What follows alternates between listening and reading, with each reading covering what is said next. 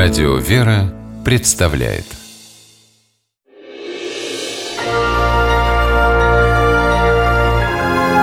Герои моего времени. 13 января 2012 года в Средиземном море у берегов Италии произошла катастрофа. Туристический лайнер «Коста Конкордия» наткнулся на рифы и получил серьезные повреждения – Ситуация осложнилась тем, что капитан Франческо Скиттино покинул тонущий корабль, и его подчиненным пришлось принимать решение самостоятельно. Несколько рядовых членов экипажа не растерялись и стали спасать пассажиров. Среди них была уроженка Краснодарского края Раиса Портнова. В тот день, когда случилась трагедия, администратор Коста Конкордия Раиса Портнова выполняла свои профессиональные обязанности, дежурила за стойкой информации – Внезапно произошел резкий толчок, после которого погас свет. Пассажиры начали паниковать. Раиса успокаивала путешественников, хотя сама не понимала, что происходит, и испытывала тревогу. Гигантское судно с каждой минутой все больше накренялось.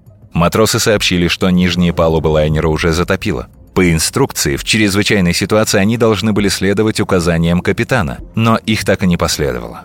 В этот критический момент Раиса Портнова не растерялась.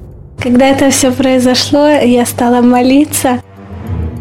С молитвой пришло спокойствие. Раиса и другие рядовые члены экипажа поняли, что нужно брать ответственность на себя.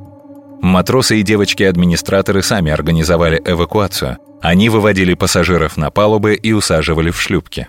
Это было похоже на конвейер, на котором цена успешной работы равнялась жизни.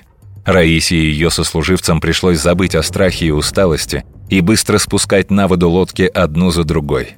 Русская девушка лично отправила на берег больше тысячи пассажиров. Позднее она сама удивлялась, как ей это удалось. Я не знаю, откуда у меня столько сил взялось и терпения. О себе Раиса не думала. Надеялась только, что сможет добраться до берега вплавь, если все лодки будут заняты. К счастью, прыгать в воду не пришлось. Место в шлюпке нашлось для нее и нескольких матросов, покидавших лайнер последними. На память о тех страшных часах у Раисы остался плюшевый медвежонок. Игрушку девушке подарил маленький пассажир, которого она спасла.